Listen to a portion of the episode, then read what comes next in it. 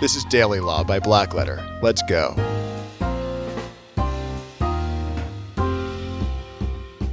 I'm Tom Dunlap. On August 23rd, a major lawsuit was announced by book publishers, including the publishers of Harry Potter and The Hunger Games, and the Big Five: Hachette, HarperCollins, Macmillan, Penguin Random House, and Simon & Schuster. And these book publishers are suing Amazon Audible Group. So Amazon's Audible Group is the company that publishes those what I would call books on tape. Amazon's Audible is releasing a new speech to text feature, which is sort of interesting.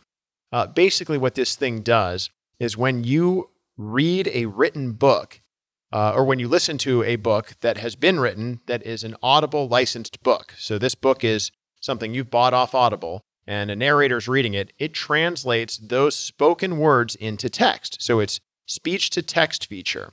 And what happened is that Amazon is not paying for or licensing the written versions of these books. They've only paid and licensed through Audible the spoken version. And so the book publishers are saying, hey, Amazon, this amounts to theft. You've essentially stolen the written version of these books. And Amazon's argument is that since the speech is being translated on the fly, it's new and it's not the original written version and it could contain errors. Part of Amazon's strategy, Amazon's Audible Group strategy with this, is to note that this is really meant as a learning aid and they're using it in schools. Uh, we'll see how this case comes out, but it's one to keep an eye on. You've been listening to Daily Law.